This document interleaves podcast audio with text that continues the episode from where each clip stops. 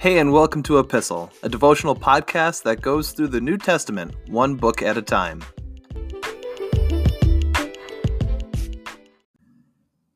Hey everyone, we're going to be moving into Ephesians chapter 5, starting in verse 1. Imitate God, therefore, in everything you do, because you are his dear children. Live a life filled with love, following the example of Christ. He loved us and offered himself as a sacrifice for us, a pleasing aroma to God. Let there be no sexual immorality, impurity, or greed among you. Such sins have no place among God's people obscene stories, foolish talk, and coarse jokes, these are not for you. Instead, let there be thankfulness to God. You can be sure that no immoral, impure, or greedy person will inherit the kingdom of Christ and of God. For a greedy person is an idolater, worshiping the things of this world. Don't be fooled by those who try to excuse these sins, for the anger of God will fall on all who disobey him. Don't participate in the things these people do for once you were full of darkness, but now you have light from the Lord. So live as people of light. For this light within you produces only what is good and right and true.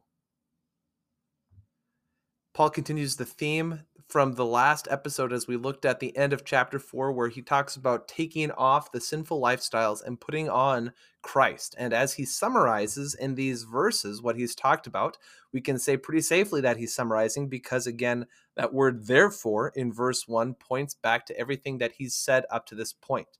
This is what he's been building towards, what is in chapter 5, and it's being imitators of God. This is what Paul is driving at.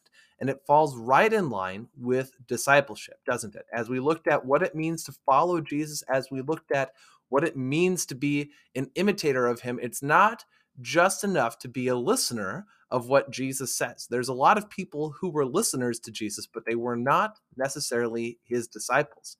A disciple means that this is someone who not only hears the words of Jesus, but also puts them into practice. This is a student who takes the teaching that they've been hearing and applies it in their own lives and goes out of their way to become an exact copy of the person they are following. We've talked about this a little bit before as well, but the idea here in the Jewish mindset of being a disciple is that you would be covered with the dust from the teacher you were following. You were supposed to be following them that closely, physically, as well as lifestyle and personality and personal choices. This is what it means to be a disciple. Paul also talks about the sense of being dear children of the Lord in verse 1. And I think there's something here to be uh, point out where we look at children imitating their parents. You will see this naturally. If you see bad behavior within kids, yes, that's because of sin, but it's also because that's what's being exhibited and lived out probably in the lives of a lot of their parents. And I'd say that's the case more often than not, recognizing that there are, of course, exceptions. But there's a statement that parents say when they comes to disciplining their kids. And maybe you've heard this, the statement of do as I say, not as I do, right? And this is a statement that tries to cover up the imperfections that parents recognize in their own lives. Like, yes, I know that I don't do this, but you shouldn't do this. Well, I and I because I said so, right? So the idea here that Paul is getting at is that this is not the case with God, where it's not so much a do as I say, not as I do, Jesus actually did what he said. He invited us to be imitators of him. And this is what Paul is inviting us into to become imitators of Jesus. So, what do you expect to see from God's chosen people? Well, not a lot of terrible behavior, the behavior that Paul has been pointing out in these verses as well. These are also things that we should be taking off and avoiding from our lives. And instead, as we put on Christ, we ought to live differently. It's not so hard to find examples of the opposite being true in the behavior of people that we see around us. There's terrible jokes. It's more than easy to swear at people that frustrate us. There's self indulgent behavior that takes place every which way that we may look. And verse 6 is kind of a rather sharp verse to read in this section as well. Take a look if your Bibles are still handy. Don't be fooled by those who try to make an excuse for these sins for the anger of God will fall on all who disobey him.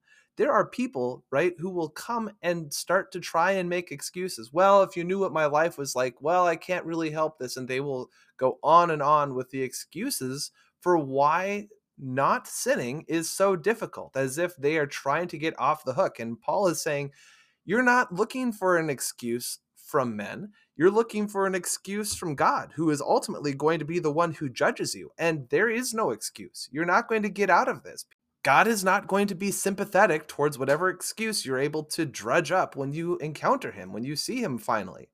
So, what is the remedy for all of this sin? There, there's sin where there is no excuse. What is the remedy to avoid coarse joking, to avoid immoral talk, to be not a greedy person? So, what's the remedy to this? Well, the remedy ultimately is thankfulness, a life of thankfulness to God. This is the solution. This is the answer. So, where does this thankfulness come from? If we are supposed to be living lives that avoid all of these other practices, where does this thankfulness come from? It comes from reminding yourself on a daily basis what God has done for you. Yes, God provides us our physical needs. We recognize this. We are thankful for this. It's good and appropriate to be thankful for that. But we cannot forget the spiritual side of this as well that God does for us what we are not able to do, that He is able to forgive us our sins because of what Jesus has done for us on the cross.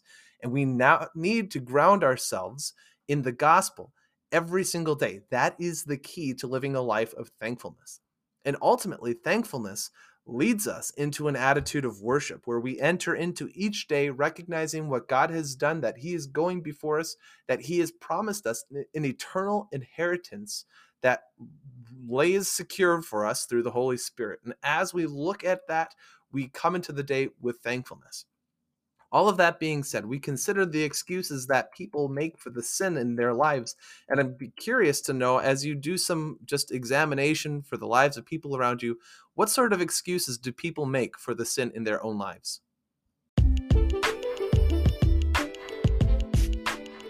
Thanks for listening to Epistle. You can find, follow, and give feedback on our Instagram page at e underscore epistle.